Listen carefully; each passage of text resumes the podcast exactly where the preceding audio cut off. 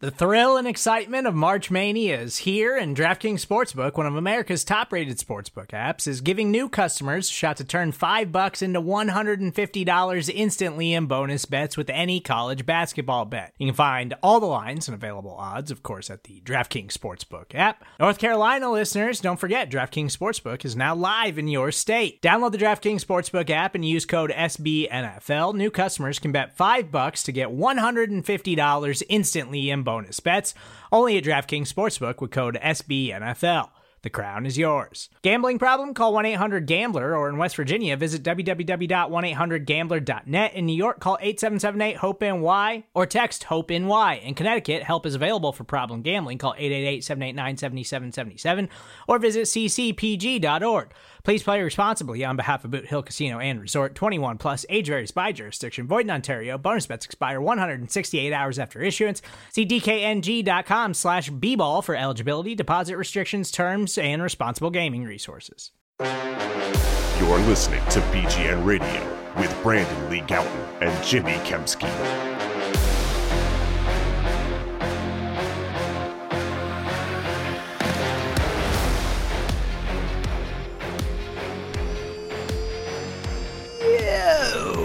What's going on, everybody? This is BGN Radio, episode number 276.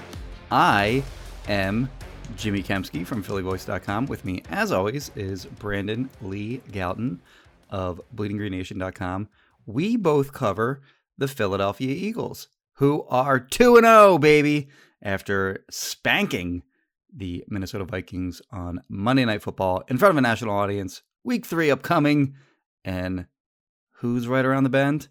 Carson Wentz and the Washington Commanders down in Landover, Maryland. Brandon, what's going on, buddy? Jimmy, I'm doing well. Just ate 10 hot dogs last night. 10. A dollar Oh, dog leg. okay. Uh, Citizens Bank Park. The Phillies came back and won. So big win for the Phils. Oh, was that one per? That was extra innings, right? So, would you do one per inning? I mean, I didn't do it at that pace. I don't think I don't know if I'd be able to do that. It's tough when you slow down like that. I just did I did eight and then I bought a couple more to get to ten. Um, so good job by me. If you want some meat snacks, not hot dogs, better than hot dogs, you go to righteousfelon.com and use discount code BGN20 from now to the end of the month. We're we're slowly approaching or fastly approaching, rapidly approaching, I feel like the end of September. So if you want to use that discount code 20% off instead of 15, you got to do it now. BGN20 at righteousfelon.com. But Jimmy, enough of that. I mean, Desperately need before we move on. Desperately needed win by the Phillies. desperately uh, needed over the after to break Blue a five Jays game last losing night. streak. For more Phillies talk, thegoodphight.com, our SB Nation uh, sister site. John Stolnis does a lot of good work over there. Uh, but yes, Jimmy, honestly, who cares about the Phillies right now? With all due respect, because the Eagles are 2 and 0, coming off a big win, like you said. And I feel like there's probably no more appropriate place to start than how about Aaron Sipos running down that uh, tackle for the uh, you know the field goal? block? Underrated big play by Aaron, Yeah. but yeah, I know where you're going here. Obviously, the the performance by Jalen Hurts in this game was, I mean, you would agree it's probably the best performance of his career, right? His professional career. Yeah, I don't think what's second.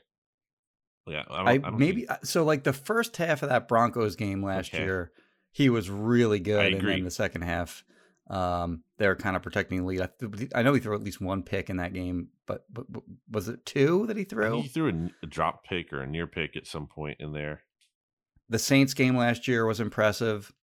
He made a lot of highlight reel plays in that game, but a lot of them were, were with his legs Mhm. and things. You know, there we've quibbled quibbled in the past about him not putting together like a complete game, uh, both as a runner and a passer. But as a passer in this game, Mm. he was fantastic. And what the problem the problem that opposing defenses are going to face with him moving forward is that he was so good against the Vikings zone defense. Like he was he was reading their defense well and he was putting he was putting the ball this, his accuracy in this game was better than I've seen him uh you know have in, in any other game of his career. He was putting the ball in the right spot. He was on the same page with his wide receivers. They knew exactly where to sit down in the zones. Um, he was giving he was giving chances his wide receivers chances to get yards after the catch with his ball placement. But he was just shredding their zone defense. And if he can continue to do that, that's going to be a big problem for opposing defenses because if you don't play zone defense against him, he's such a threat as a scrambler. Zone defense allows the defense to kind of keep their eyes on on the on a mobile quarterback like Mm-hmm. him. Whereas if you're playing man, you're chasing the receiver all over the field, and you can't do that as well, of course. So, eye opening performance by him. You have written down here in the show notes that it was a ceiling raising performance. Yeah. And uh, I agree with that. So, before the season began, we kind of looked at him and we went, "What is his ceiling?" Like we thought that his floor was reasonably high, Yes. but we but we wondered what can what is his realistic ceiling? And he showed on Monday night that maybe we underestimated what his ceiling can possibly be. Yeah, I mean, like I don't think we saw this in training camp to this level. I really don't. No. Um, I, I think you can say again, he, there's signs of improvement, but to this extent, I mean, I don't think you can say that. Um, but it's a very good development for the Eagles and the Eagles fans. This is the kind of performance I wanted to see from him, him Jimmy. Like I leave no doubt, nothing to quibble about. Like just, just like hmm in your face kind of like I'm really good or this is really good. There's nothing you can pick apart. Um, nothing you can even really nitpick too much at. So, uh, all the credit in the world to Jalen Hurts for pulling that off. I just thought like the throws he were att- attempting were like throws I don't I don't even know if I've seen them attempt before. Like the- Yeah. like- and again, he- I wrote in the show notes as well. Like even his incompletions, which there weren't many of them, were impressive. Like the throw he had to Goedert that everyone saw, where there's like three defenders nearby, and he's putting it right where only Goedert can possibly make a play on it. And Goedert gets his hands on it. It's just that uh, what Cameron Dantzler like knocks it out. It's a good pass breakup. Like Yeah. and then there was the throw along the left sideline where Hurts was rolling left, which is obviously not his uh, dominant Mhm. side. Uh, and it's Quez Watkins down the sideline and gets wiped out by a, by a holding penalty, but like that's, that's still a really good throw. So I thought Jalen Hurts was sensational in this game. It does raise the Eagles' ceiling in terms of being like a legitimate Super Bowl contender, especially in a weak NFC. Um, this was Jalen Hurts is in the MVP conversation early on. Like, but to me, I have to say, like, this performance did it for me more. Like the, the week one performance was fine. Again, I, I just kind of wondered. Um, I, I wanted to see more. That's honestly how I'd put it. It left me wanting to see more. Like, okay, that's good, but I still want to see more. And he delivered. He absolutely showed us more this week. Yeah, if he plays this way consistently over the course of the season, he's a top five quarterback, like no doubt about it, uh, in the NFL. Of course, hard to do that. we'll see how he plays going forward, of course. But you mentioned the two throws that I thought those those were his two best throws, and they didn't count. the, his best throw was the one to Quez on the sideline, um, where Quez had a nice catch on that too with the toe drag, and then Goedert. I actually asked Hurts on I heard this. Wednesday. you were you listen, you were listening in Yeah. on that. So yeah, I asked him, uh, "Is that a t- is that a pass that you only attempt if you're kind of feeling it uh, during a game?" He wanted no part of that question. I don't know why. Like I'm just playing was like, ball. I'm just playing ball. Uh, but it was a pass that I mean, there were three receive there were three defenders right around Goedert, and he put that pass in the perfect spot up high where Goedert could get it in between the three defenders. And Goedert almost made a really nice catch on that, but as you mentioned, Dantzler was able to knock that out. Um, great throw to Quez on the deep ball, in my opinion. Uh, that was a, a, a. By the way, Shane Steichen has done a phenomenal job calling these games Mhm. too. Like they, they're running they're running concepts like one after the next, where they'll show they'll show something on one play and then they'll run like sort of the next level off that play Mhm. uh, later in the game. I I think he's done a phenomenal job. That they that that play call on the deep ball to Quez uh, against quarters coverage, where they had I think it was Goedert running sort of an out route uh, deep deeper down the field, and Quez just taking it straight up the field, put those uh, two defensive backs sort of in a bind. Twenty four bit the cheese came up on Goedert, tried to take that away, and Whoops. Quez, oops, right down the field. Good throw by Hurts, like 60 yards in the air, I'd say, something like that. Um, showed a little bit uh, of, of his arm strength on, on that play. And uh, did sort of the arms crossed, I'm the man kind of pose Yeah. uh, uh, after that play. So a little swag from, from Hurts. Uh, after that play as well, but yeah, he was phenomenal. I mean, there's there's no other way to put it. He was outstanding in that game. They only put 24 points on the board, Hmm. which when you look at the way the game sort of went, not a big deal at all, in my opinion. They got all 24 other- other points in the first half. Second half, you look at their possessions. The first possession was um, the blocked field goal. The second, and they moved the ball like, I don't know, like 50, 60 yards, I believe, on that drive. Second possession was wiped out by the holding call, the aforementioned holding Mhm. call on the great play to on the great throw to to Quez Watkins. They were in first and twenty. They almost converted that first and twenty anyway, but uh wound up having to punt. Third possession was what? They that was the Kenny Gainwell drop that led to the interception. Right. Jordan And, Hicks. and then the fourth possession, there was like three minutes left, and they were just Yeah. Trying to. Or no, no, no. There's like six or seven minutes left, and they they they took like three minutes off the clock Mhm. running the ball, and they and they bled two timeouts uh, from the Vikings. So nothing wrong at all with the way that that he played uh, in the second half. Uh, compared to the Broncos game that we mentioned earlier, where he was at, like outstanding in the first half of that game, and then not as much uh, in the second half. But I thought it was a complete game by Jalen Hurts, and just sort of the the way that game went in the second half, not concerning at all to me in, in any way. But uh, yeah, I mean, there, there's really no, nothing more that we can say about the way that he played in that game, and and really encouraging for for the Eagles' long term future. And maybe he is the franchise quarterback definitively now at this point, but also the short term, like they're legit Super Bowl contenders. Yeah. They're the best looking team right now in the NFC. Yeah, I did my power rankings this week for BleedingGreenNation.com. I have them fifth. I have them behind the Bucs still. Just I think the Bucs don't As look as I. good. But yeah, I mean you, you have to give the Tampa Bay and Tom Brady like some level Their defense, dude, is awesome. and, and their defense has only allowed I think like 13 points or whatever in two games. Like there's there's some level of like I, I call it like baked in benefit of the doubt. I think that the Bucs get from having again like the Yes. best quarterback of all time and a really good defensive coordinator and and a team that's won in the playoffs and been there um and at a lot of levels. I do think the Eagles have a chance of beating them to be clear, but I'm just saying like I don't think you can put the it's a little unfair to me to put the the Bucs behind them just yet, but they're right there. Uh they're certainly right at the top of the league with everything that they have going for them. High quarterback play, high level quarterback play, um, strong offensive line, the- all these skill players, all these weapons who got more involved than they did in week one, where it was more of the AJ Brown show. Naturally, DeVonta Smith got a target on the first play of the game. He, Mhm. he caught all seven of his targets for. Um, he had five first downs, I believe, so he outmoved the team. 80 yards, I think, something like that. right that. around there. Um, Dallas Goedert led the team in receiving. He's just obviously, and he's such an efficient target in terms of his, his yards per reception. We're like what, like sixteen point something.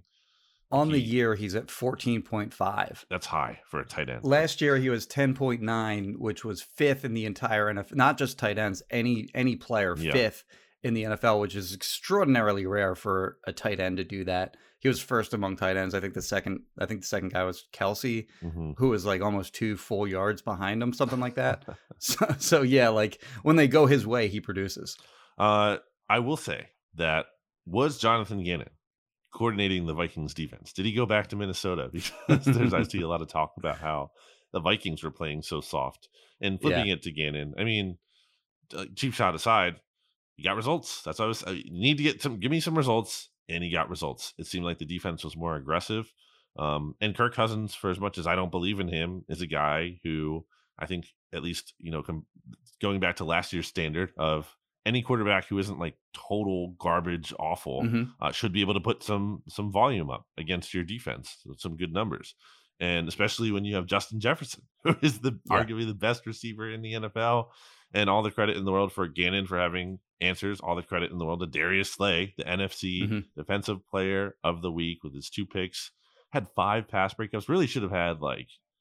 Had what, like at least three interceptions, maybe four or five? Like the ball. he thought he should have had three. I thought he should have had more than that. Yeah. Well, the one, I mean, he should have had the one on the play right before he got the Yes. interception anyway. So he wouldn't have gotten the interception that he had if he had just caught the first one. True. So, But he so had a couple don't more count that, that, like, one. Still, that I thought were dropped, but whatever. I Yes. mean, you'll take it. I mean, he locked He had a up. drop in the first game, in the first week too. That's right. The Lions. Yeah, I mean, Yeah. Um, but uh, yeah, he he locked down Justin Jefferson. That was huge. That's not an easy matchup. And uh, yeah, what else? What? So what? I guess what did you th- come away with thinking that like was better about the defense and why they got better results? Well, I, um, just taking a step back before this week, I picked the Vikings to win this game. Oops, uh, on the premise that I haven't yet seen the Eagles' defense. sl- I mean, even come close to slowing down. down, Yeah. any kind of competent passing offense, and certainly the Vikings have that. With you know, we we I don't like Kirk Cousins either, but he puts up numbers, and they they you know they obviously have Justin Jefferson and other like weapons on that offense too, like Dalvin Cook and um, KJ Osborn. I like, and, and Adam Thielen isn't as good as he used to be, but still you know he's still a good chain moving type of wide receiver. Irv receiver. Smith. Irv Smith, I mean, he had a big drop. The Eagles were Mm. fortunate on that one. Yeah. CJ GJ was a lot of position on on that one. Mm. The, you know that like, I don't know whatever like, but uh, he didn't convert on on a, on what should have been a huge play down the field, maybe a touchdown. Um, but what I liked about what Jonathan Gannon did in this game is he brought pressure, and when he did bring pressure, I thought he brought it. Uh, at the right times, uh, both the times where it made sense, but also where they kind of caught the Vikings a little bit off guard. And their blitzes got home too. It wasn't like he's had games where he's blitzed, you know, a, a decent amount, but they just he just didn't scheme up a guy to get free. In this game, guys are getting free, and they were getting you know close to to uh, Kirk Cousins, making him th- you know one one of the blitzes led to a pick, but he was also just kind of unloading the ball quickly when they were blitzing him just to nobody in particular. Um, Javon Hargrave had the hit on him. Was that the was that week one or week two where he had the hit that led to an interception? And then Mr. T, Marlon Tuipulotu had the Oh, that that he. Mar, yeah, Tui Tui was week one, and then Har- Hargrave had the hit that led to a pick in week two. Uh, Fletcher Cox had a big play where he Yeah. got to Cousins and, and knocked the ball out. yeah, it turned like um, third and ten into fourth and twenty-two. Yeah, So the defense came up big at a number of different different uh, times where they were put in a bad position. Like after the block punt, the Vikings at good field position. After the Kenny Gainwell drop and subsequent interception, they were back. You know, the, the Vikings had a chance to to punch it in there, couldn't do it. Wound up getting picked by uh, Darius Slay. So there were a number of different times where they were backed. Like the defense was put into a position um, where um, you know the Vikings had a, a short field and they got no points out of it. And you know the pressure that that that Gannon dialed up was good, and, and I thought they had a good plan for Jefferson. Whether that was Nick Sirianni talked about this yesterday, where where whether it was just you know Slay versus Jefferson one on one, didn't happen all that much. Slay had help uh, at various times throughout the game, and then when Slay wasn't on Jefferson, uh, it was sort of um, it, not double coverage necessarily, but there there was certainly the defense was shading to his side. Uh, so they had a good plan for for how to slow him down. Jefferson wound up with six catches for 40 something, I think, on 12 targets. So he, he was like four yards per target uh, on that game, and a number of passes that went his way were either picked or should have been picked. So the efficiency uh, when he was targeted uh, on, on Monday night was terrible. And Darius Slay, frankly, owned him in that game. And the one thing that I didn't see that apparently happened during the game because we're in the press box, we're not we don't get to hear the the TV commentators or like anything that's happening uh, on TV or whatever. But Kevin O'Connell was doing doing an interview on the sideline apparently, and he said that Slay was a bad matchup for Jefferson, which I thought is very interesting. And it's true. Like Slay does a good job on those types of receivers that are you know sort of like really good route runners.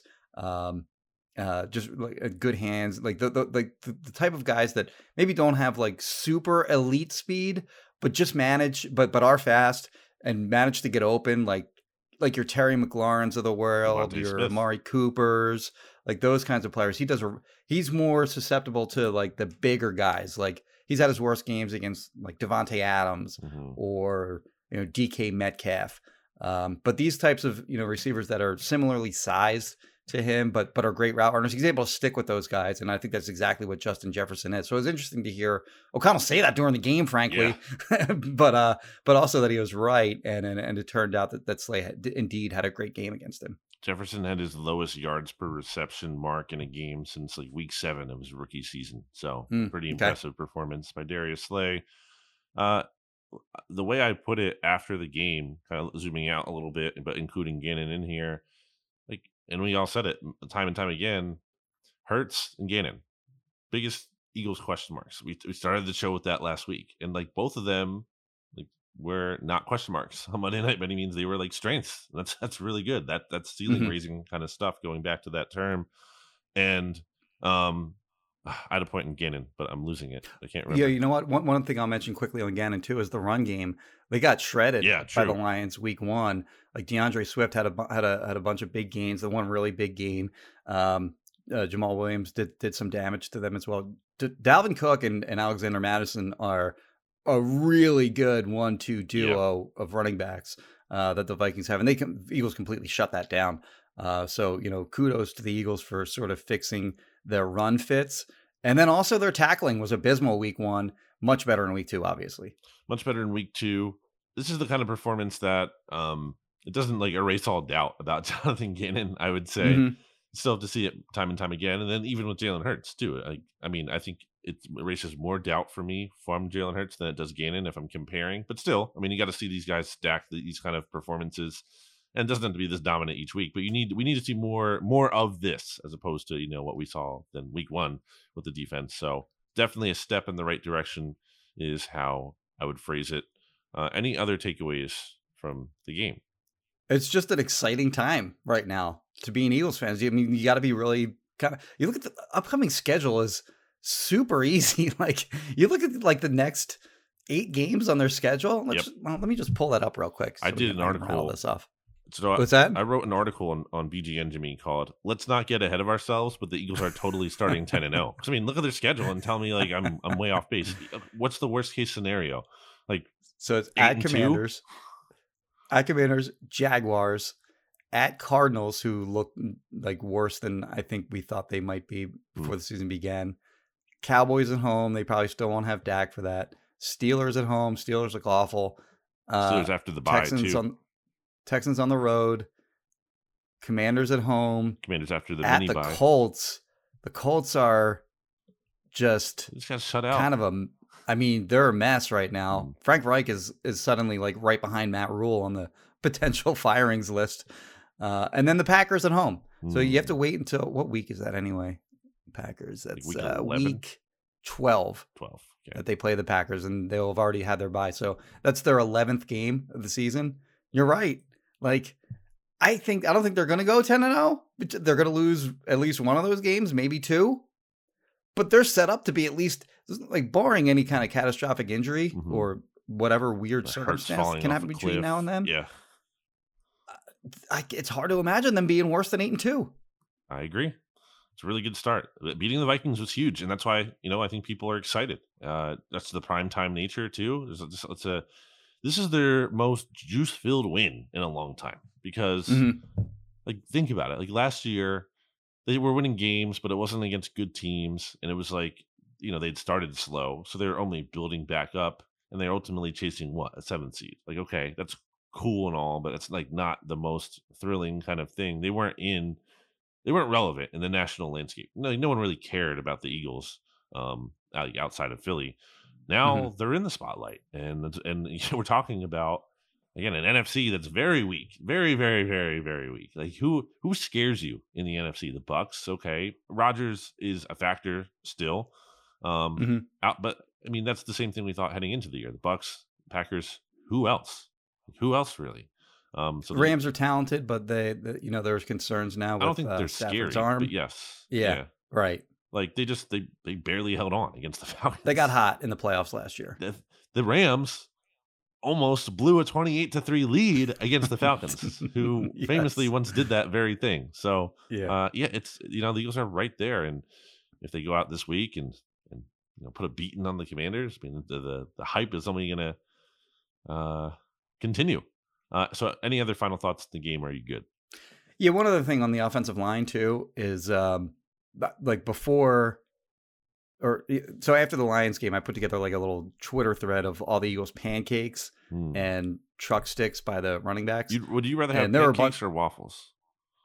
Uh waffles are like pancakes with syrup traps. That's Mitch Hedberg. Um, I, I think I like waffles better. I think waffles are more versatile. Like you could do a like a waffle. You know, you could make like a sandwich with a waffle. I mean, you could do that with pancake too, but I think the waffle lends to that better. Like, you, I think pancakes you can put more things in them though. hmm, maybe, but I mean, you could do some of that with You waffles you too. do that with waffles too, I guess. I think the best waffle is better than the best pancake. How about that? All right. That's fair, right? Waffles and ice cream are so waffles and ice cream is like a new Christmas tradition among Mm. the Kempskis. I like we have like waffles and ice cream for lunch. I like that a lot. Like lot. after after presents are done being opened. Waffles and ice cream. That's a strong move. I like when families have their own traditions for holidays Yeah. as opposed to just like, well, it's Thanksgiving, so we're all gonna eat the same food every single year. That's my anti-Thanksgiving thing. I like like or at Yeah. least a little a flair, a twist, something unique. Yeah, we just happened to do that one year and we were like, this is amazing. We're doing this every year from now on. I love that. Yeah, why not?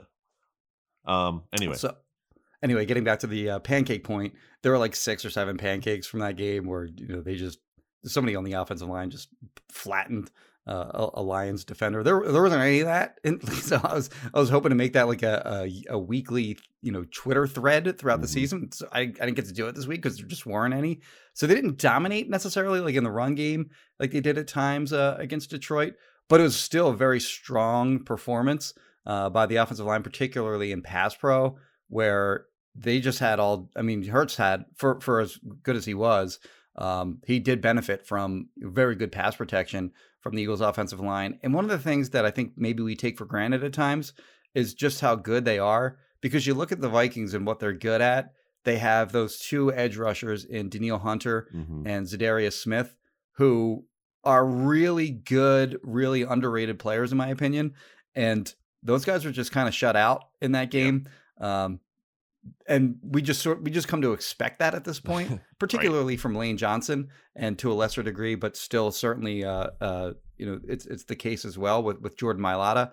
Um, you just look at like any opposing defense that comes in, you go, oh, they have a great edge rusher. So what? Like the Eagles are going to shut that guy down. It doesn't matter. Uh, so I, I, think it's just worth giving the offensive line sort of a, a, a, a hat tip for uh, con- for just continuously excelling every single week, no matter who uh, the edge, no matter who the, the opposing edge rushers are.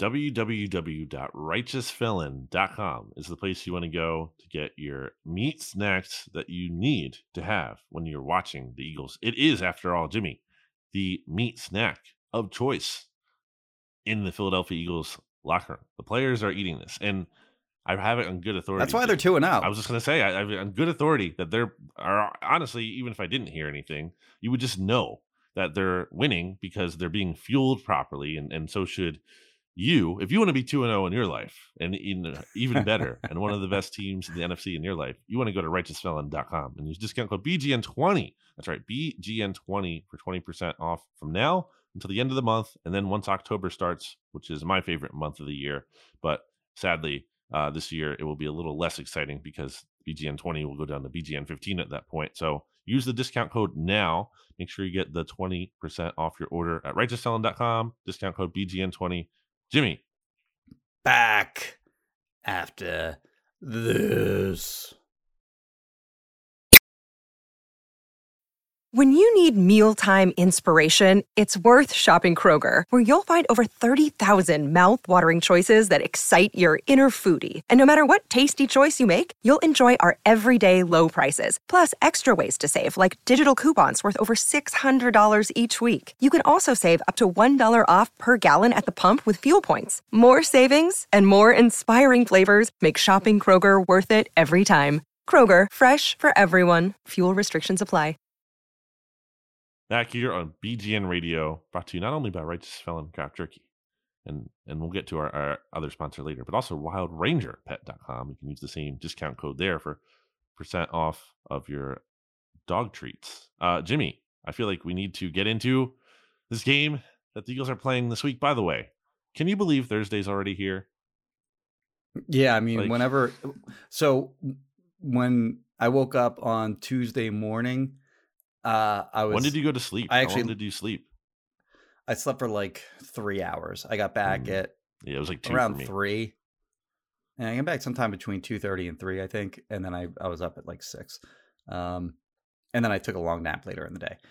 But I remember, I think it was actually after I got up from the long nap later in the day. I was like, "Oh, what game is what game is tonight?" like right. it was Monday, and no, no game. but then, bang, quick turnaround, Boom. and we have a game tonight. Game stinks tonight, by the way. It's uh, Steelers mm. at Browns. Uh, Mitch Trubisky at uh, at Jacoby Brissett. Wow. Um, so whatever, I'll watch it, uh, but not not not super exciting. Um, quick, really quick aside national take. Yes. I feel like what are the Steelers doing with Trubisky anymore? Like put Kenny Pickett in already. I don't care. Yeah, yeah. Like who cares if he's gonna be like how much worse can he be? Anyway. So um, uh, let's talk uh about this week's game. The Eagles are playing. You ever hear of him? Carson Wentz and the Commanders. That's Jimmy. It's the honestly, first of four games this year where they have to play a road game on short rest. Okay. Which really shouldn't happen from a schedule making perspective. Yes. How does? How do you how do you get four short rest road games on your schedule? It's crazy. Uh, but this is the first of those, and it happens to be a divisional game. It's only a, a drive uh, down uh, I 95. So it's not like they're getting on a plane and going to Dallas for this one, although they have to do that later in the year. Um, so, yeah, I mean, uh, and there it'll probably be there'll probably be a lot of Eagles fans uh, it, at FedEx as Mhm. always. Um, it's Well, not like the especially- Commanders' season is over at this point. They're one and one, and they have plenty of things going for them. So it's not like their fans are checked out like they often are in like week 14, 15, 16, somewhere around there. Uh, but surely there will be there uh, a fair share of Eagles fans, as there always are. Jimmy, we have been waiting to do this podcast all along because we just want to talk about Carson Wentz, baby. That's all we want to do here. Did he? Did, did he get with your girlfriend? what are you? Why are you so obsessed with Carson Wentz? um, I mean, he's the place to start. If we're gonna, we should do Eagles D versus Commanders offense first, because how could we not talk about Carson Wentz first? I wrote the question I wrote down in my notes is for you is to what extent is Carson Wentz still Carson Wentz? You did a little thread on him, yeah, especially re- regarding his lack of pocket managing. I guess is how you could phrase it. Um, and it still looks bad, right? So when I look at him, I- you know think about what he was in 2017 and what he was at 20 in 2020, which are the two extremes of his greatness and awfulness. And he's not either of those things. Sure. So like he, he's somewhere in the middle for sure. And I think he's pretty much the same guy that he was in Indy last year through these first two games. Although I will say that he's done a better job of hitting the layups than uh, he did in Indy last year. So I think he's a little bit improved from from this from last year to this year.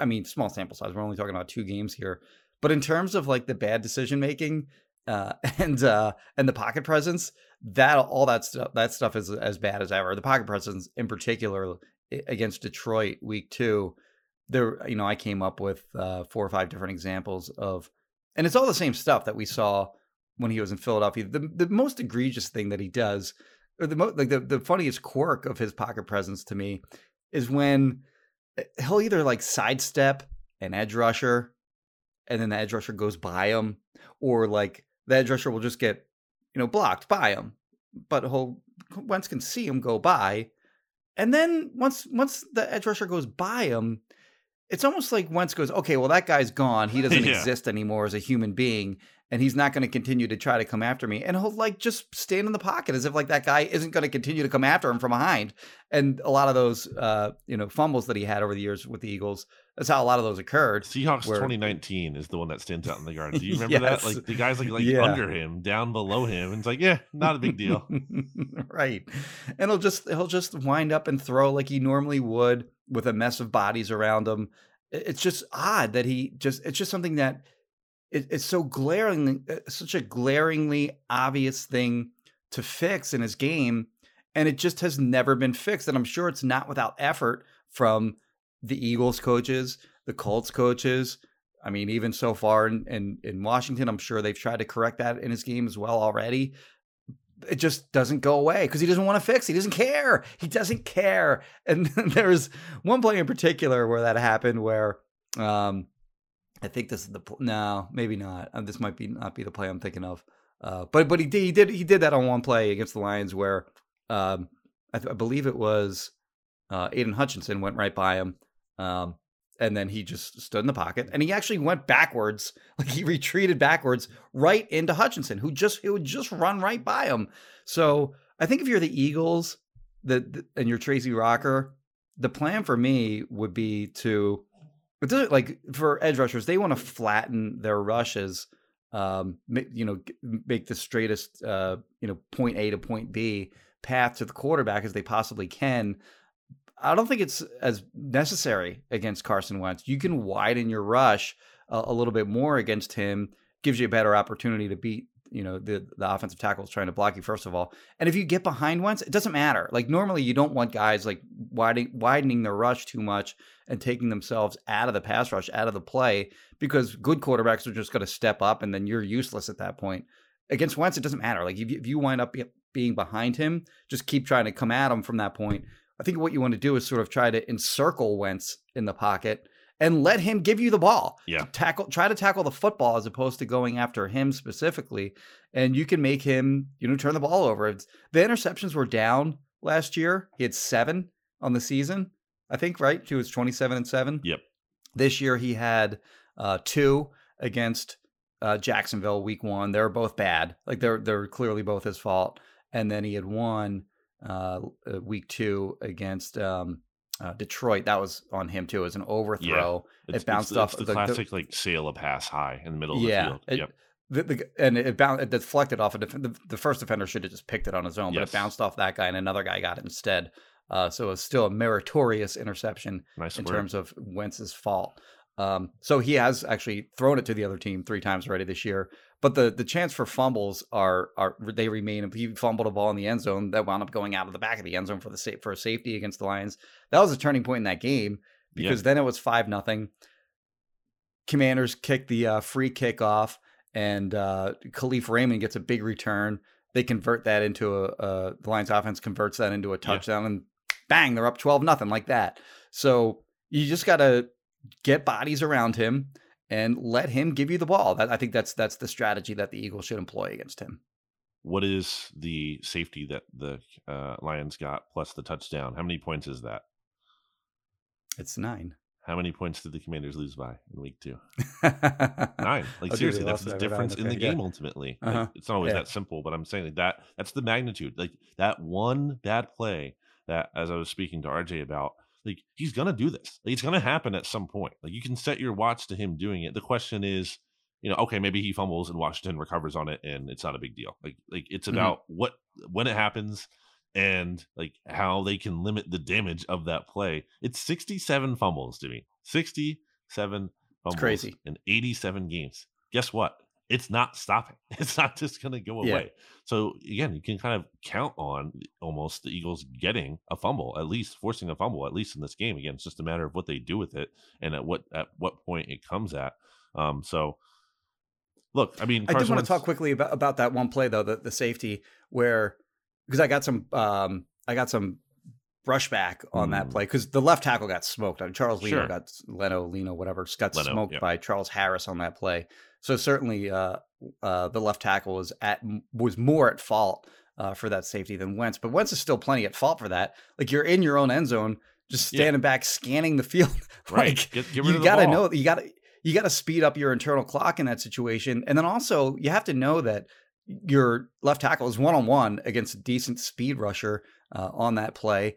And you gotta you gotta like be aware of of where he didn't feel that rush at all, as he doesn't like he never he also doesn't feel the rush uh, on, on a lot of plays, and and there's not it's not a coincidence that he happens to get more uh, strip sacks on those types of plays than other quarterbacks around the league. Other quarterbacks around so like one of the comments in, in reply to that was like, oh, that would happen to any quarterback in the league. No, it wouldn't, because first of all, other quarterbacks would speed up the their internal clock, and secondly, they're to be aware of they're gonna you know they're gonna they're they're not to be positioning their body in a way where they can't see the, the you know the full rush, like at least sort of um uh uh you know out of the corner of their eye or whatever. So you know for him to just complete like I understand you want to trust your teammates to do their job, but in that situation you kind of can't. Like you have to make you have to make sure that, that that that can't happen. Like that's the one thing that can't happen in that situation is to get strip sacked in the end zone or like to get um uh uh sacked in the end zone of course or you got to be have the ability to know to throw the ball away if if there's danger and he just wasn't able to do that and strip sack safety return touchdown as you say 9 points that's the that's the margin in that game Carson went to the fifth uh, slowest time to throw in week two. So yeah, he was holding on to the ball in general for a long time, Mhm. and that's those things are going to happen, especially with him. So I think that speaks to that, if not for that specific play, to a larger point. Looking elsewhere on Washington's offense, Carson Wentz does have some quality weapons to work with. oh yes Terry McLaurin, who's very good, and Jahan Dotson, who has done very good things early on as a rookie. Um, Curtis is there too. He's finally healthy. Um, let me run through their offensive line really quick. You mentioned Leno, Andrew Norwell, Mhm. who got cut by the Jags, uh, Wes Schweitzer, because Chase Roullier, who's probably what like the second best center in the division, right? He just went an IR. It's like a he's big, a good player yes it's a big injury for them. And they have Trai Turner, who they picked up, um, I believe, in free agency at right guard, and then Sam Cosmi, who's a rookie last year, is a second year player now at right tackle. Um, looking at the off, I mean, Schweitzer was their right guard, but he'll now move to center Yes. with Roullier out Turner they signed this offseason along with Norwell, their two guards. Mhm. Um, so they don't have a lot of ons- offensive line continuity as it is.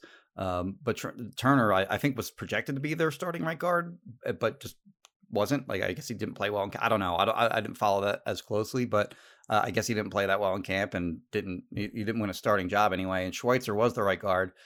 Schweitzer missed the game last week, and Turner played.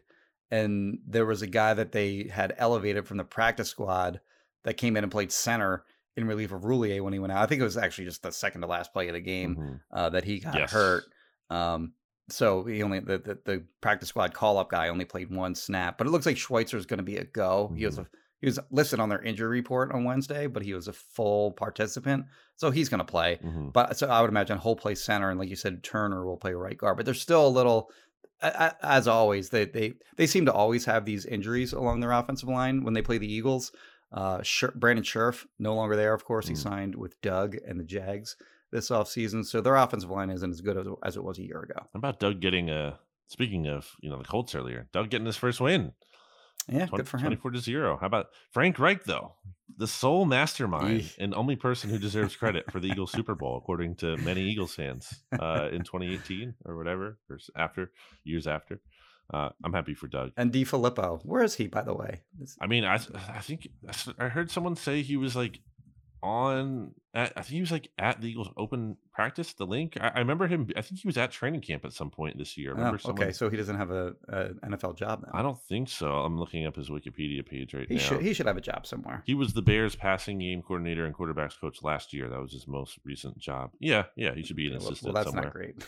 Well, maybe he just wants to take a year off. It's a gap year. Yeah, yeah, Who knows? Uh, anyway, um, yeah. So I feel like the Eagles' defensive line, you know, like should be able to take advantage of that. I don't know if they're going to have a field day with this line, but they should be able to certainly be a factor and uh, be able to pressure Wentz here. Um, Antonio Gibson is their top running back right now, with Brian Robinson out because he got shot very disturbingly and sadly. Um, JD Mhm. McKissic was like I think second in receiving for them last year, which spoke Yeah. to how bad the receiving core was. More of a pass catching running back. Um, what what concerns you, I guess, about this offense? So, I mean, like we saw in the Eagles Vikings game, uh, the Eagles had four different receivers, I believe, that had at least 69 nice yards. Um, AJ Brown, Goedert, DeVonta, Quez all had at least 69 yards. Spread it around, and that's difficult to defend when you're able to do that. While all these uh, commanders, offensive passing game weapons, they're all involved too. In the past, it was just Terry McLaurin, and that was it. and like it was, it was befuddling sometimes how McLaurin would still just crush the Eagles in some games uh, under when the, under Jim Schwartz. Like it'd be like Jim, like that's the only guy they have. Like you know, double him, do whatever you got to do. Don't let that guy beat you. That's the only. That's like Terry McLaurin waving, "Hi, I'm the only guy that that we have here. Cover me. It doesn't matter. Nobody else matters." Well, that's not the case anymore. Kurt, like Curtis Samuel has looked really good so far this year for them. Uh, he's been really frustrating for their fan base because he hasn't been able to play. He's been hurt since they signed him to like a pretty decent free agent uh, contract. As you mentioned, Jahan Dotson is a player already.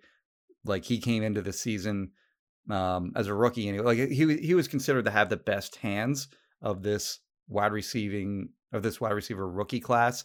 Um, and he's got good speed, just really good. he- The reason he maybe wasn't as high on like prospect lists was because he just doesn't have good size and doesn't have like elite speed to sort of go along with uh, his lack of size.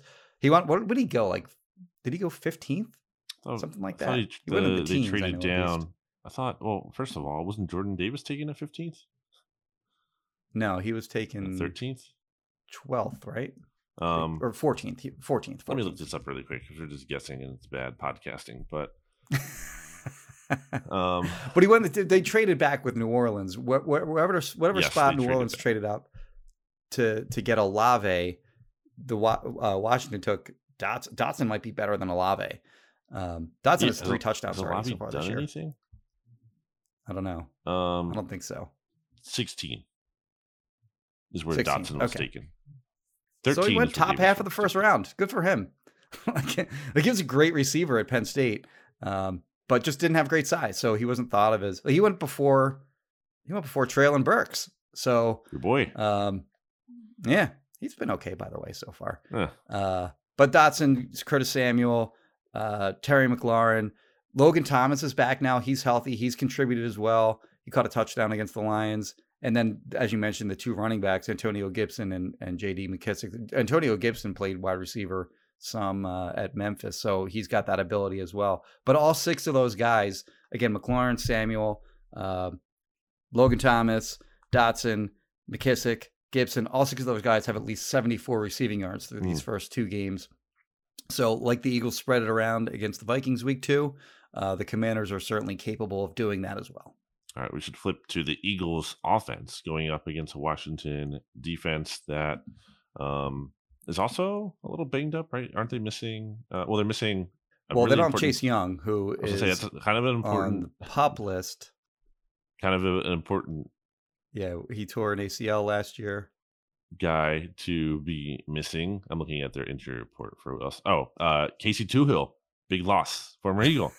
um, Shaka Toney, Casey Toohill, and Daniel Wise, all backup defensive linemen who rotate in to some extent for Washington. Uh, all Mhm. did not practice on Wednesday, so that's something to watch. But the guys who do start, obviously, as Eagles fans know, are pretty decent. In Montez Sweat, who basically forced the Eagles play on a Tuesday last year, so that was really dumb. Uh, Daron Payne, and then Jonathan Allen. Uh, so strong up front, obviously. Um, their linebackers, I don't think are like scaring anyone, but can be solid. Cole Holcomb has a rec- reputation for being like decent. I think Jamin Davis had a like kind of He's their top rookie. linebacker. So, so when I look at their linebackers, I would I don't think there were many teams in the NFL that would trade their linebacker situations for Washington's. So they were they were one of my No. ten reasons the Commanders could be a dumpster fire this year in that article, and I had them like. I mean, not that, not that, like the order that that the thing that thing is written uh, is like you know the, the number one thing is the top reason there'll be a dumpster Right. fire, then number two, three. It's not necessarily structured that way, but I think that was the seventh thing that I had in there, and Washington fans were like, that should be way higher. like, like they were like, that was the one thing that I had in there where they were like, oh, for sure, agreed. Yeah, the linebackers are trash. Uh, Cole, Cole Cole Holcomb is their top linebacker. He gets the, mo- the most snaps. Jamin Davis was their first round pick in 2021. He had a really disappointing rookie season. He was actually competing with David Mayo um, Former for another starting job this year. For the other starting job opposite Holcomb uh, this year, he won that job. But those are their top three linebackers: are Holcomb, Jamin Davis, and David Mayo. Mhm, And none of them can cover. The Hol- Holcomb's the, their best hope of of covering. mhm. And if they play a lot of zone defense against the Eagles, if they want to be able to keep their eyes on Jalen Hurts and spy him and, and make sure that he doesn't absolutely shred them scrambling, they are very susceptible uh, in the middle of the field specifically. So, I mean, it could be a game where uh, Dallas Goedert and or uh, AJ Brown eat over the middle of the field. Yeah, I mean their secondary. They are getting Cam Curl back. He is going to be returning for a thumb injury, uh, fully practiced on uh, Friday, uh, Wednesday. So that's a good you know development for them. But you look at the secondary. Otherwise, I mean Kendall Fuller is a nice player, but like, who are their starting safeties right now? Darrick Forrest and Bobby McCain. Or, or other, well, Cam Curl, Curl back. uh, I just said that. is But coming yeah, okay. back, But yeah. like, okay, Cam Curl and one and of probably McCain is, Forrest or is, uh, McCain? is the other guy. Uh, William Yeah. Jackson was kind of a disappointment last year. Has played well in the past, or did for the Bengals to get the contract.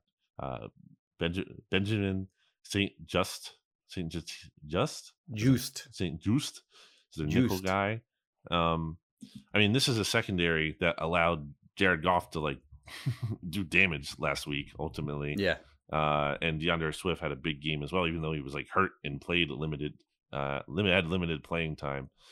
And honestly, I mean, whoever this Eagles offense is going up against right now, at risk of sounding, at risk of jinxing it and sounding full of a little too high on them, it's not like a lot of teams have a great chance of matching up with the, what this offense can do with a quarterback playing Mhm. at a high level and his diverse skill set, and then all the skill sets of these various like targets that they have, and not to mention like Miles Sanders had a decent game against the Vikings. Doesn't really get talked about at all because he was hardly one of the biggest stars, but he was efficient. I thought he could have been better as a pass Right. catcher, by the way. Um, but as a runner, again, still like pretty efficient and certainly an option that the Eagles can turn to if they need to. So I guess what, if anything, uh, concerns you about the Commanders' defense?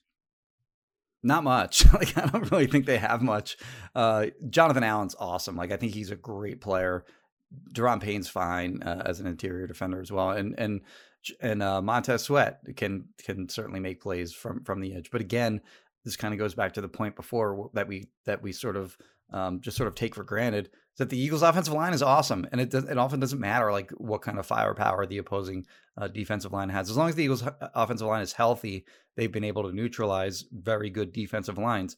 So it's not a great matchup in that respect for for Washington. Actually I did want to touch on St. Just Mm, because we had mentioned it, uh, you know, before the season even began, the way that like Quez Watkins and Zach Pascal might be deployed this season, where if it's like a shrimpy slot corner that they're playing against, then you, you know you might want to body him up uh, with a guy like Zach Pascal who can be as uh, Nick Sirianni called him yesterday, an enforcer. Mm. He's the new enforcer. Hey, that's what uh, I that's what I called over him. for that's JJ. what I thought. Yeah, he would. I, that's what I thought he would say about him at one point. Yeah, so he's the new enforcer, and he did say that finally. Um, and then you know against bigger, perhaps slower uh, slot corners that are in there to match up against you know like tight ends or like bigger slot receivers.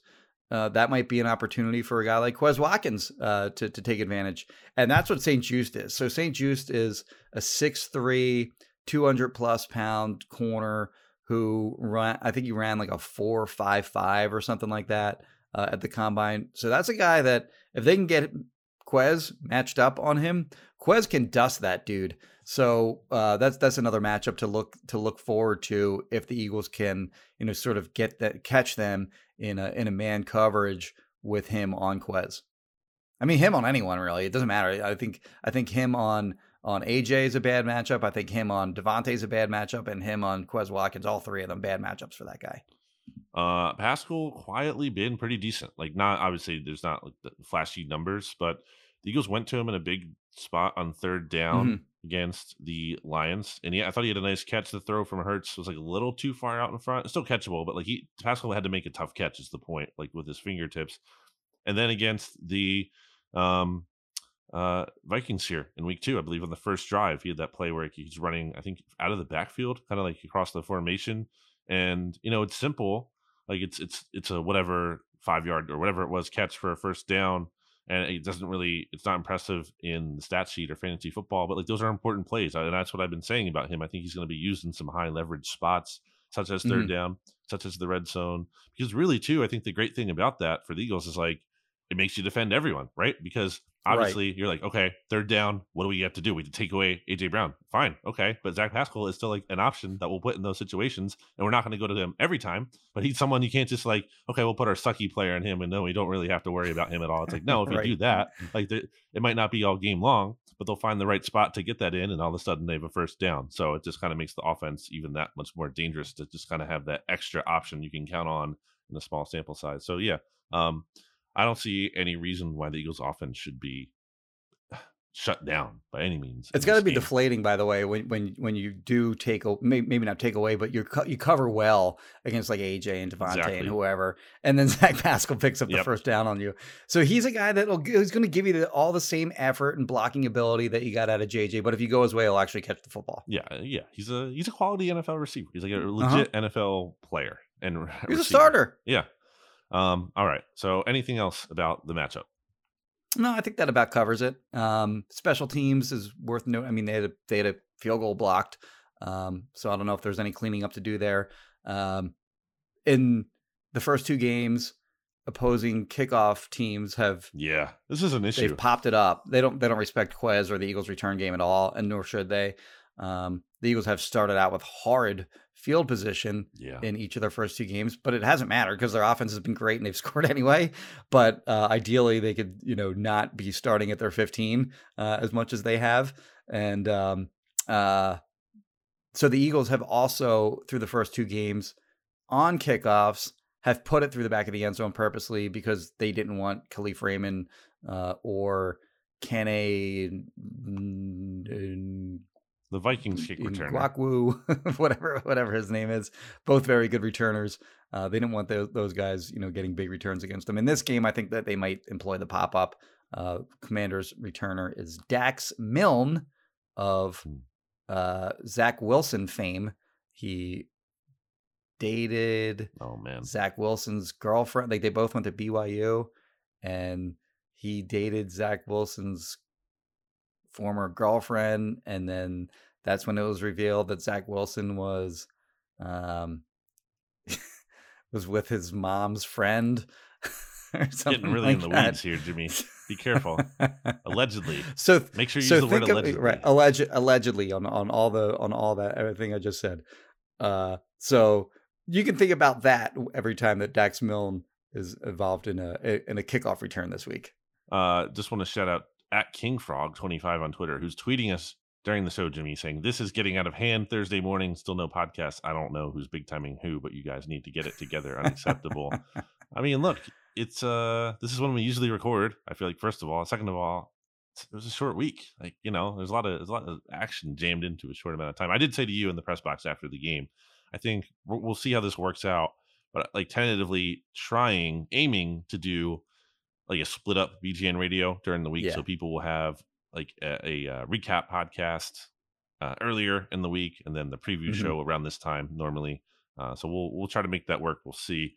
Um, but shout out to him, and also because he said I won't shout out his handle, so I I did. Uh, now what? Um, all right. Uh, oh, one last thing. So you mentioned special teams, and I I think that needs to get better. I would like to see Britton Covey honestly get a chance on kick returns. I don't know if that fixes everything or anything, um, but like I'd like to see it. I just don't think Quez like he doesn't look. We've seen enough of Quez to know like he's not the solution. Covey might Yeah. also not be the solution, but I'd rather like see that than just know Quez is not getting better at this and he's just not the right fit. Um, Jason Huntley is still on the Steelers practice squad, by the way, I believe, if the Eagles want to you know, get an actual good kick returner on the team. Um, last thing I'll mention quickly is the penalties have to go down. 18 penalties. It's the second most in the NFL, I believe, only behind the Broncos. Obviously, we all saw the they had four penalties in their first three drives. Landon Dickerson had two Yeah. of them.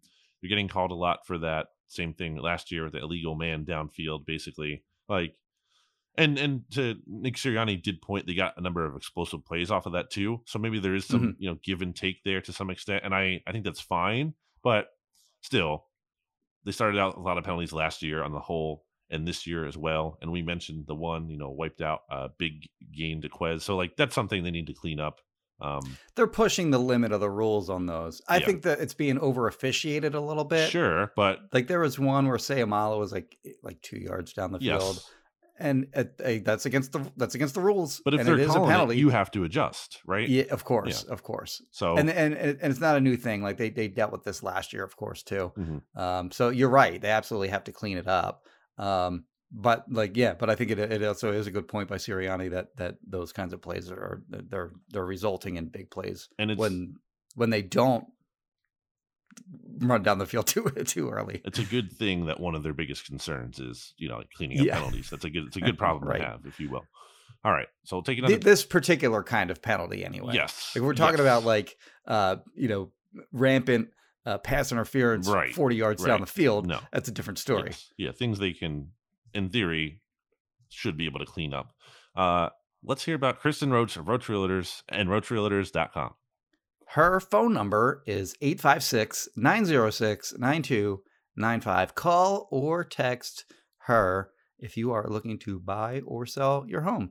Uh, Kristen Roach, again, 856 906 9295. Voted by God as the best realtor in the history of the universe. And if you think about the size of the universe and how long it's been around, it's I, I can't say too much. More impressive than the Jalen Hurts performance Mm. week two uh, against the Minnesota Vikings. Wow. Uh, so yes, Why do you hate call Jalen her. Hurts? Uh, Jimmy, did that person buy a house? There was someone talking. I don't want to reveal their info. No, uh, selling. They're selling a house. Okay, so they're but they're going through. Not hasn't happened yet, Okay. but uh, yeah, but Okay, uh, in the works. Yeah. I obviously don't want to speak on it too much. I'm not trying to give out details, but the point is like I bring it up so people know that people actually do go to Kristen Roach that's from right. the podcast So if you're looking for that kind of stuff, or even I'm sure real estate advice, or looking to get connected with another realtor not in New Jersey, Kristen Roach is the person to contact. Um, Indeed. back after this.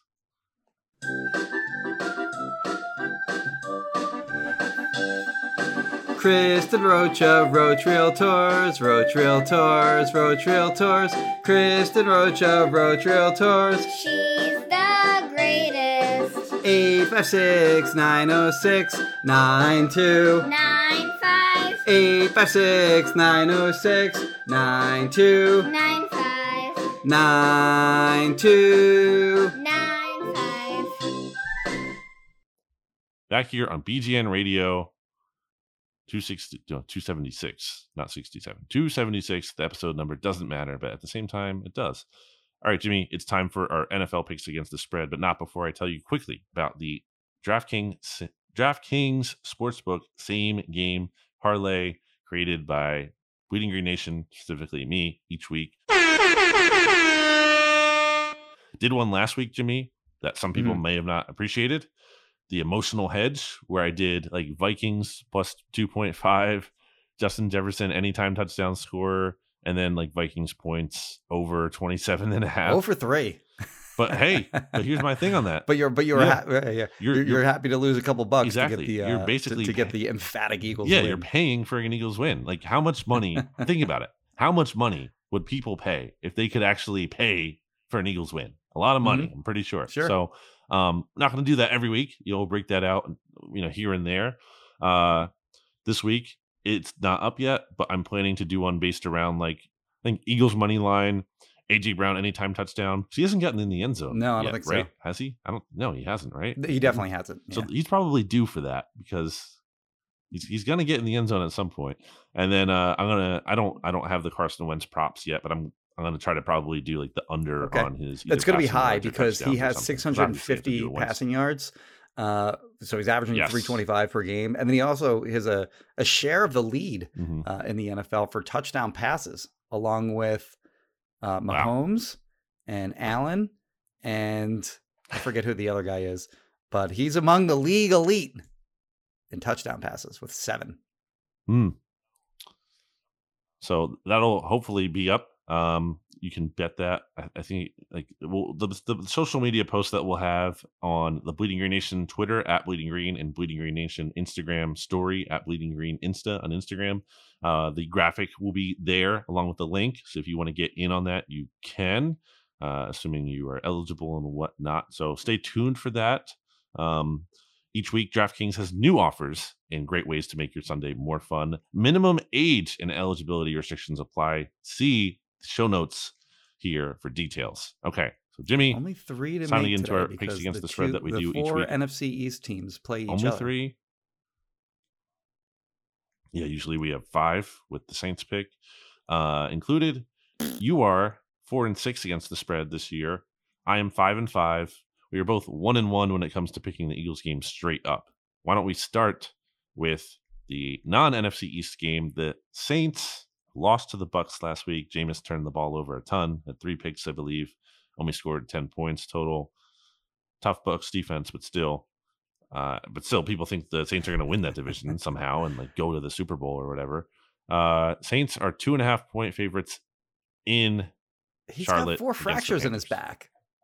You look at his. You look at his. Like if you look at his chart, his like his uh, spray chart, I guess you call. It, I don't know on uh, uh, NFL Next Gen stats. Anytime he threw over twenty yards, like bad things happened. It, it was like I think it was like one for nine or one for eight or something like that, with uh, a couple picks. oh yikes. Um, so that's the best part of his game is that he can push the ball down the field. It's also where he, in the past, uh, when when he when he just was sort of like gunslinging, just kind of letting it rip. That's when he Mhm. had like the season where he had over thirty interceptions, and uh, he had a he had a few, uh, you know, week two against Tampa. One of them was returned for for a, a touchdown that basically put an end to that game. Um, but he was totally ineffective. And there's no way that those four fractures in his back aren't affecting his play. I mean, how can it not? Like he's got four fractures in his back. How many is too many fractures in your back before you have to sit down? And he just doesn't look right. It's crazy that he's playing at all. So I, I don't think he's going to be effective until. And, and by the way, I don't. I'm not. I'm no doctor, but does that get fixed at any point during the season? Like, does that Mm. ever get better? Can you just keep playing through that and it's it'll heal while he keeps playing? And he took a lot of shots in that game too. It's a bad situation there. But at least their defense is awesome. And this Panthers team is straight garbage. Like they look terrible, uh, even against the Giants. Yeah. Like they they gave the ball away a couple times on fumbles. Their offense just um, can't move the ball. Baker Mayfield isn't good. Let's just be honest about that. DJ Moore is a very good receiver, but they don't really. Robbie Anderson had the you know a, a good year or two. I don't think he's anything special. And then uh, their slot receiver is either a rookie or second year guy, Shi Smith. It's kind of been a disaster too. Icky Ekwonu, uh, their starting left tackle, who they took sixth overall or something like that uh, in this year's draft. He's been um, he's coming along like he's going to be a work in progress in pass pro. He can run block, but in pass pro, he's he's kind of a mess. So for now, he's either going to have to get a lot of help or they're just going to suffer with him at left tackle. It's just not a good. It's just not a good team. Matt Rhule is going to get fired. It's inevitable at some point this year, and that's a team that I just won't pick under any circumstances. So give me the Saints minus two and a half. I have the Okay. Panthers dead last in my power rankings. They're just they're the worst. Maybe they're not necessarily the worst t- talent or whatever. Like, and I, they could be, but the vibes are ter- they're the all time low vibes team in the end. Like the vibes are awful. Yeah, Matt Rhule is a dead man walking. Ben McAdoo really like he's gonna have the answers. Baker. Just all of it is not good, and I don't I- like. You'd have to be crazy to bet on that team. I know the Saints have issues, like you highlighted, but at least you can like be like, okay, but I like this thing or that thing. What do you like really about the Panthers on the whole? Christian Like, McCaffrey's still there. I guess he's not hurt like, yet. At some point, probably will be. but they haven't. They barely. Mhm. It's been weird their usage of him. Like before, they just ran that guy into the ground. Now they're barely using him at all. So if the season ended today, which it does not, Jimmy, I checked. The and it's obviously very early, blah blah blah, whatever. But just for you know, a little context, the Eagles will be picking eighth overall Hmm. in the 2023 NFL draft. That's where the, the Saints Oh, pick currently schedule, huh? lines up with the yeah strength of schedule and everything. It's bummer because if they were uh, 0 and 2, then one, they'd right? be, picking, be, be picking like one or yeah, like so so, so that, that'd be pretty wild um yeah i'm gonna take the saints as well two and a half i just i can't i can't why would i put the panthers Remember when last they in my traded for Baker? take him to I think you and I both had this take. sense. We are like, oh well, he's better than Sam Darnold. Maybe he, maybe somehow the Panthers steal a game from them this Mm. year, and they still could, I guess. But I don't see it. no and you know uh i think when they traded for him is relevant too Yeah. it's like later in the game so you know not that like that would fix everything but it doesn't help uh all right let's shift to monday night football this week after it was an NFC one NFC East team last week. It's the NFC East matchup between the undefeated Mhm. New York Football Giants. Football is back, baby, in New York, North Jersey. Uh, the Giants are one point favorites against the Cowboys, who just I I saw the score. I, so I was I was out doing hoagie dom, like I said last week, getting my hoagie dom. It was really good, and the game was on there at the the bar at the Bardo Cafe where it's he hosts that.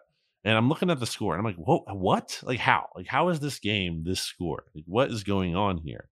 And I could I watched the game and I, I still wasn't understanding how the Cowboys were winning that game, but they did, and it's a big win for them as they try to tread water until Dak gets back. Um, I have to take the Cowboys here because for as much as uh Dak being out is a big deal, Cooper Rush has been decent. I don't think he's good, but like they can win with him. They've done it now against the Vikings last year and the Bengals this year. And Micah Parsons really isn't an answer for him right now. I think he can take advantage of a fumbling quarterback in Daniel Jones and a Giants offensive line that certainly uh, has some vulnerabilities to it. So I'm going to take the Cowboys. I think it's clear to me. You can weigh in on this too if you want. I think, like, obviously, you should be rooting for the Giants to win this game, right? They'd be three and zero, but the Cowboys are still. I, I yeah, in the rooting guide uh, coming up on you, you, you and I both do those. Um, I, I don't even think it's a debate. I, I actually saw that there was sort of a debate on which team is is you know the more ideal winner uh, for the Eagles' perspective.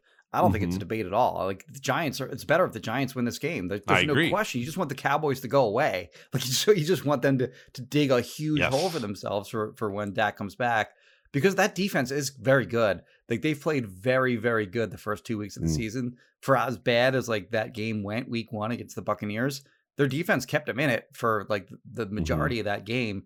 Um, if they if they have gotten some like fluky play and gotten a touchdown out of it, like, they could have won, in theory won that game. Uh, but uh, you know, obviously their their offense was just uh, atrocious in that game. And then week two, they feasted on uh, what is still a very bad Bengals offensive line. Um, so yeah, I mean they're they're still going to cause problems for opposing offenses. Um, I don't their firepower is just so weak on offense, but I don't think it matters because the best unit on the field Monday night is going to be the the Cowboys defense by far. Giants don't have much on offense; they don't have much on defense. Uh, but that giant or but that Cowboys defense is very good. This line was two and a half, by the way, and it came down to one. When I saw two and a half earlier in the week, I was like, I can't wait to take the Cowboys on that because I think they're going to win the game outright. And yeah, I'll take two and a half Yeah. points too. It's down to one. Uh, so I was two will still take the Cowboys in this game. Uh, better if the Giants win. And I love that this game is on Monday night, by the way, so that we can just watch this game with no distractions, you know, no other games going on and focus on this game because it will be sort of fascinating to see. Uh, we'll already kind of know um, if the Commanders are any kind of threat at all by this point in the week because we'll have seen them play against the Eagles. Mhm. Uh, potentially, the Eagles could be three and zero, and the Cowboys could be, or excuse me, the Commanders could be one and two, or they could both both, be two and one. Um, but if if the Eagles are three and zero and the Commanders are one and two, we can probably you know kind of go okay, well they're better than the Commanders, and then these are the other two teams in the NFC NFC East that uh, obviously can potentially compete uh, with the Eagles this year uh, for the division, and it'll be you know really interesting to see. I think either way, um, if the Cowboys lose and they go to one and two, it's a big hole to kind of make up, especially given that you know we already kind of went into the Mm. the idea that the Eagles are going to almost certainly be at least eight and two after their first ten games, and then Mhm. you know if the Giants lose, they're two and one, and they just lost to a very depleted team. So yeah, uh, I, I do love that this game is on Monday night and we can watch it in in its entirety. Yeah, I think if the Eagles win and the Cowboys, uh, if the Cowboys lose, then yeah, it's like Eagles are winning this division. Like that's, I think it's like it, because it's funny because the Giants will be three and course. zero, Yeah. but again, they're gonna falter at some point. Assuming the Giants don't, if the Giants come out and they like blow out the Cowboys, okay, then I'm like, okay, that's a little concerning, maybe that they're three and zero. Uh, I'm not expecting that. Uh, and I, the Giants are two and zero, but they also like have narrowly Mhm. beaten two bad teams. The Titans look terrible. Clearly, it's got destroyed by the Bills and lost to the Giants and missed a field goal, game winning field goal against the Giants. Um, so the Giants were fortunate to like, survive that one. And then they also beat a very bad, again, a Mhm. team I have like last in the NFL, a very bad Panthers team and didn't like look good beating them too. It was a very Sure. narrow game.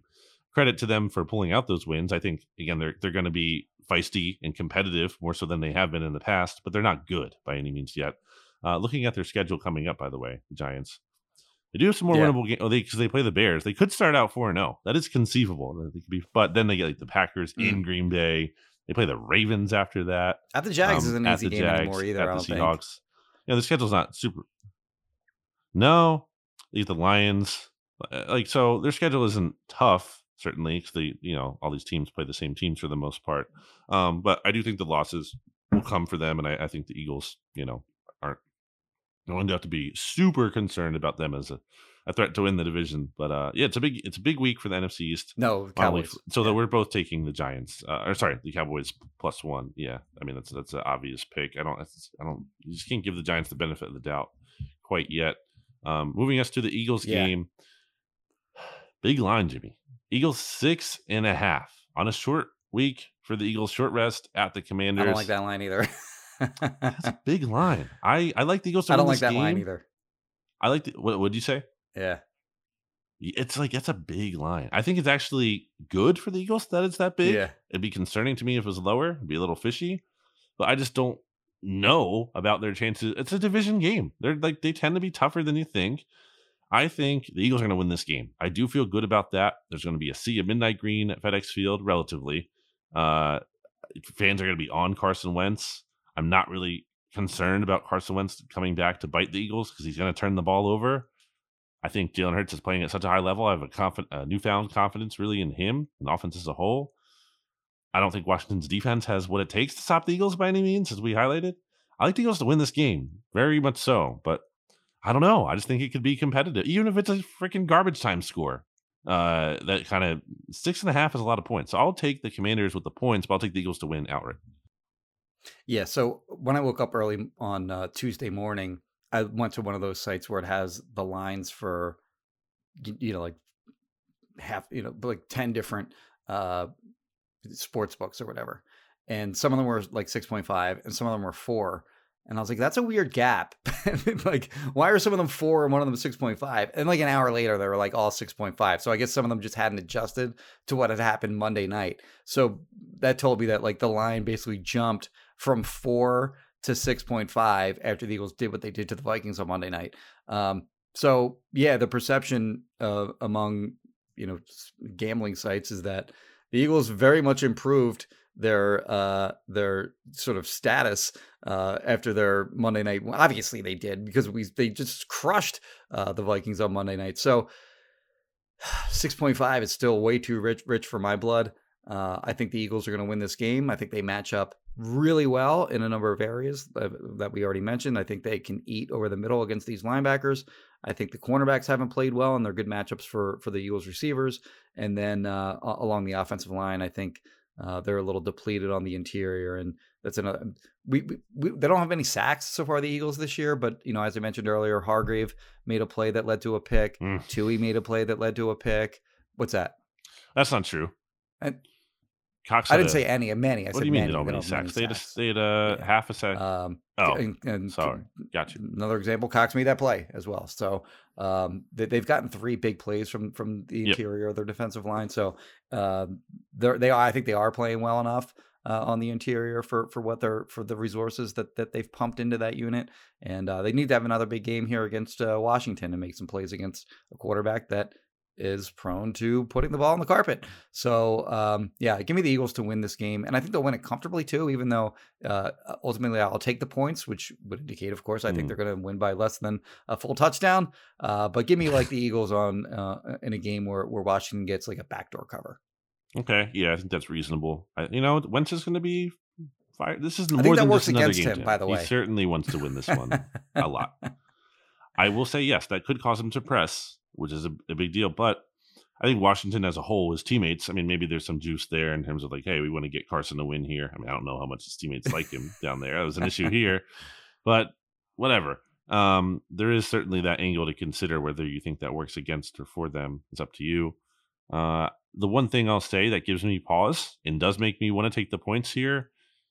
Got to see more from Jonathan Gannon. Can't just assume like, okay, Yeah, one good week against the Vikings. The defense is fixed now. Everything is fine. I I could see, and with Carson Wentz, um, you know, off to a decent start relative to him, at least pa- like passing volume wise, and Mhm. Terry McLaurin and Dotson, like those those players we talked about, they could have some big days, and I think the Eagles can ultimately withstand that and win. But like, it could be a game that maybe is a shootout a little bit, and uh, it comes down to it at the end. So. I I I, ha- I have to take the points. I don't love doing that because I, I feel very confident in the Eagles right now, but I, I just it feels weird to me. I feel like that's just it's too many. I feel like this it's it's a lot. That's the thing. So if this game is at a neutral Yeah. field, it's what Eagles minus nine and a half. that's about that's yeah. like yeah. that's a lot of points. And the, the Commanders, like I don't think they've been great any means, but they haven't been like pathetic. They haven't been like think about some of the lines this week elsewhere in the league. That has to be one of the bigger ones, right? Like Detroit might be good, by the way. like, and and that that game was, uh, you know, aside from from what we mentioned, what happened with the safety and then and then the subsequent touchdown, like that was a pretty evenly matched game. I thought otherwise. And then I think the Jaguars are are better than maybe we gave them credit for entering the season, and they beat that team week one. So yeah, this isn't like a terrible team by any, but like when you look at like the NFC, there are six or seven definitively really bad teams, and I don't think they're among them. This is the biggest spread of any week three game, except for Jaguars Chargers. Yeah, So, but but like by half a point, their Jaguars Chargers are seven points. So like that's that's a big deal. And like okay, like it's on the road and it's a division game. I just it's it's a big number, but whatever. Okay. Any final thoughts, Jimmy? Yeah, I wanted to interview you about um, the Eagles press box food spread. Oh, that's right. What'd you think? So I always start out by getting you know some of the snacky things they have on the snack table when I go into the press. I go into the press box, Mhm. I walk to my right. They have a snack table right there. Usually, you got like the soft pretzels there, and they're back as like the real soft pretzels as opposed to the individually wrapped ones. So that was a nice little start there. Um, there sometimes you get like like a batch that isn't Yeah, like, they were salty on- on you know what I Monday mean? night. It's kind of a bummer. Um, salt levels. So like there was there was a right pretzel. Um, they did it right. Uh, got a cookie. I think their cookies used to be better. I have to say the cookies aren't as good as they used to be. They're more like I don't know what the word is. They used to be chewier. Now they're like more like McLean McLean, I think had a good take on the cookies. He said they're they're more like muffins. Than I was going to say cakey is the word I was going to use. So yes, Yes, yeah, so it's still a decent cookie, but they're not as good as they used to be. So that's a, that's a you know uh, a, a negative. Uh, the spread they had was Korean it was barbecue a short rib. Korean Yeah. short rib. I thought that was pre- actually pretty. They had tortellini that was pretty tasty to me. I like that and uh, And they had some it kinda uh, bruschetta chicken. chicken. I thought that bruschetta chicken was solid. It wasn't like great, but I I like I enjoyed it. It was it was I wouldn't I'm not raving about it, but it was fine. And I that's thought the tortellini was actually good. Um, so if I had to grade it, and then I usually get like uh after I get the main course, I try a little bit of each of the main courses, but I'll usually go back up uh and get some of the uh, the hoagies. I usually get like one turkey, like a slice of a turkey hoagie, and one slice of the Italian hoagie because I think it's just a nice little. How uh, are they, by the way? I don't think I've ever even bothered trying those. I think they're decent. They're quality. I mean, they're they're fine. They're not like you know anything to write home about, but they're. I think they're a nice uh nice addition to any well balanced breakfast. Um, uh, and then after the game, what was this? I I felt like I felt robbed. I know the post game Stromboli is one, Yeah. not that great, and two, not that good for you. and you just feel, But, you feel like, bad about yourself. They put it away so eat one of early. I went to go use the bathroom. you do feel bad about yourself. I went to go use the bathroom like after we got up from the press box. By the time I had got out, I wasn't. I felt like I wasn't even in there that long. They were like already tossing it or taking it away. I get it's a late game. It's Monday, but like, what the heck? Like, I didn't even get a chance to get any. So, uh, I thought I think the service people there usually do a great job. Obviously, I'm not trying to be like you and dare you? crap all over service people, but that was like a tough look. I thought. Um, so overall grade, I'm gonna have to say they could have done better. Could have been stronger work, but it wasn't bad by any means. So I can't go below average. I'm gonna go like I'm gonna give them a B minus. What about you? Well, so they're the workers there. I don't think they really have much to do with the quality of the food. It's just one of these food service companies that. So Yes. like their perf- it's not like Yeah, I their yeah. performance is bad or good or whatever. Well, unless they're like I don't know, like are they heating anything though? Or are they, well, I'm going to save my are grade they for attending to the my- food. I don't know. Press, I haven't written my press box food spread review yet. I just wanted to get your thoughts because I was I was I was going to you know quote you uh, in in my in my food spread me? review. You got upset last year when I did get you in there last year, didn't I? Or no? I don't think you did. Because you don't go to the road games. Uh, are you going to Washington, by the way? No. No. Okay. Are you going to New York? Juice is never worth this a little peek behind the curtain. Juice is never worth the squeeze for me. One because um Yeah. like travel expenses aren't always covered for me. So and number two, especially for you know flights and stuff. Uh, two, just the time suck. Like I could just get more done. Like the the the travel, just Yeah. I get that. That stadium's terrible too. Like the, the, you can't even the, the view the view is the view is just straight garbage from the press box. also yeah. Why would I go there? As as you had Mike Quick say on the podcast here when he interviewed him this summer, like they don't go. So why am I going to go if they're not going? They don't, you're right. Yeah. Merrill and Mike are sitting this one. They're they're they're covering the game from home, which is, I mean, not a terrible idea, but it's crazy that they actually go to that length where they just don't go. Um, you you missed the chicken fingers by the way at halftime. Mm. Those are okay. Eh, I'm not the biggest fan. I don't I- halftime. I'm usually busy, so I don't always get up there. They have, they have usually what the chicken fingers and, And, the hot hot, and gross hot dogs. Yeah. Hot dogs are they, they're okay. They're fine. Are they were the, are they anywhere near like the dollar dogs that you had? The ten. I thought the dollar dogs are actually pretty like for a dollar. They're pretty decent. Okay. Like it's a, it's a like for what you're expecting out of a dollar dog. I've had worse hot dogs that I probably paid more money for. Baseball hot dogs are baseball stadium hot dogs are usually pretty good. Yes, yeah, strong work by the Phillies. I think I think it was like fifty thousand around there. Oh, Total that- dogs that they sold? sold. Although I saw some screenshots. Shout out to, to Kyle uh, Pagan from Crossing Broad, who like was tweeting out screenshots of he was at the game and he was the one who like pushed for the Phillies to have this dollar dog night. The count was somehow going down. he kept like posting pictures, and somehow so I don't know how that was. they were return people were returning the hot dog for money. or like throwing them up or something. I don't know how that works. but, Speaking of uh, hot dogs and Washington, by the way, one of my first experiences there was uh, I guess when you first went into the press box, there was like a check-in table where you Mm. had to say "I'm here," which I've never seen before in any Yeah, press that's weird. box. And then they at, at that point they would give you a ticket that you would use to redeem at halftime for your food. That feels so demeaning. So- here's your little ticket. So I didn't have my ticket because I didn't check in. And at halftime, I waited in this long ass line, and they just have boiled hot dogs. Like it was whatever garbage spread they had, and I know Why one of you the need a things was, ticket? was boiled hot dogs at this game in 2014 or 15 or whatever it was. And uh, I went up, and they're like, "Where's your ticket?" And I'm like, "Uh, what?" and they're like, "You need a ticket to get uh, food." I was like, "Well, um, where do I get that? And they're like at the table over there. I'm like, so I gotta, I gotta go over there and I gotta wait in a long line again. I mean, you can't just, I can't just get my boiled hot dog and get on with my and go back to work. And they're like, no. so I was like, all right, forget it. I don't need, I don't need. I'm just skipping the hot dog. I don't want your hot dog. I want your hot dog anyway. Uh, this is before I did press box food. This is before I did food reviews. They would have so gotten, insane. they would have gotten need the crushed for that. But Why would you need it, Jimmy? Why would you pot like? Are they worried about someone yeah, like you go back for second hot dog. like five hot dogs? But that was the point. Like you weren't allowed to go back for for seconds. Is is sort of the point, and that's right. you look at these franchises, and like that is the sign of a garbage. Uh, that's Dan Yes. Snyder. That's a that is a sign of a trash organization. You can't go back for a second saving? boiled hot dog. What do you like? What money are you really saving versus you're pissing media off? Like it's just not. How is that worth it at all? Like, what money could you possibly be saving by not letting someone have two hot dogs? I want to go back for like a, some more uh, chip potato chips. Nope. Yeah. You need a ticket. Sorry.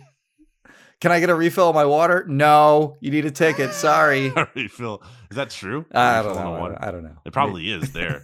um, that's a disgrace. It's so it's sad. Um, sad for us people, media people who cover the game. That's right. We're not getting our How hot dare dogs they- and Coke, as Doug Pederson once How said. dare they not feed us filet mignon every like like the Cowboys That's the do. thing. It's not even like really nice, like a nice, you know, piece of food that like are expensive. It's a freaking hot dog. Yeah, And I need a ticket for this. yeah. That's crazy. That's so nuts. Um, all right. So that's our final thoughts for this week. Eagles can go to 3 and 0 if they beat the Commanders and be in a really good spot. They'd be underrated to me in terms of like it's not just what your record is, but like the value of your wins and losses in terms of Eagles will be 3 and 0 in the NFC as a whole, the NFC record if they win this game. Um, they already have currently a nice little tiebreaker over Washington in terms of the common games uh, one with the Washington losing to the Lions and the Eagles beating them. So if it comes down to that, that's a nice little uh, card to have in your pocket, if you will. Obviously, beating the Commanders will give them the head to head and the boost them to one and zero in the division. Um, whereas if the Cowboys lose, they'd be zero and one in the division, zero and two in the NFC as a whole. Uh, because they're currently they have the one win over AFC team. Giants are what one and zero in the NFC win over the Panthers, also the win over the Titans, and then the Commanders only have one win right now, and that is with an AFC team as well. So like less valuable win. So um, maybe that's all obvious, but I always like to think about those extra things because the tiebreakers can come and play. Uh, so yeah, let's. Uh, why not? Why not another Eagles win? That would be good for the podcasting, Yep. the discourse, and and then also Keep the those world page views pumping, lose- baby. That and also the world where the Eagles lose to Carson Wentz could get ugly. Right. not not might might not look too pretty, but uh, we will see how it goes. All right, BGN Radio two seventy six. I'm Brandon Lee at Brandon Gowton on Twitter and Instagram. check my work out at bleedinggreennation.com. Jimmy Kempski at Jimmy Kempski on Twitter and Instagram. Check out his work at phillyvoice.com. You want to check out Righteous Felon Craft Jerky at righteousfelon.com. Use discount code BGN20 for 20% off your order right now until the end of the month. You want to use roachrealtors.com to contact Kristen Roach, or you can call or text this phone number. 856 906 9295. If you're looking to buy, sell, or rent a house, we will be having more coverage for you here at on the Bleeding Green Nation podcast feed. So make sure you subscribe. We'll get to reading some ratings and reviews. Well, we can't read the, the five star rating, other than that it is a rating. But read some, lead some reviews so we can read those. Check out all the other podcasts we have going on, including the post game show you want to tune into. It goes live right after the game on the Bleeding Green Nation YouTube channel. You can check it out there. Also, Jimmy, the SB Nation NFL show, where we will not only be talking about the Eagles Commanders game, but all of the week three games except for Thursday night football. We will react to Thursday night football. It's the SB Nation NFL show, the look ahead with me, RJ Ochoa from the NFC East mixtape as well, and Rob Stats Guerrera. That's a fun one. People are having a good time listening to that. So check that out as well for your national discourse that we can get to. Uh, and I think that's it. So we will talk to you next week after the Eagles are 3 0. We'll see. Goodbye, everybody. BGN.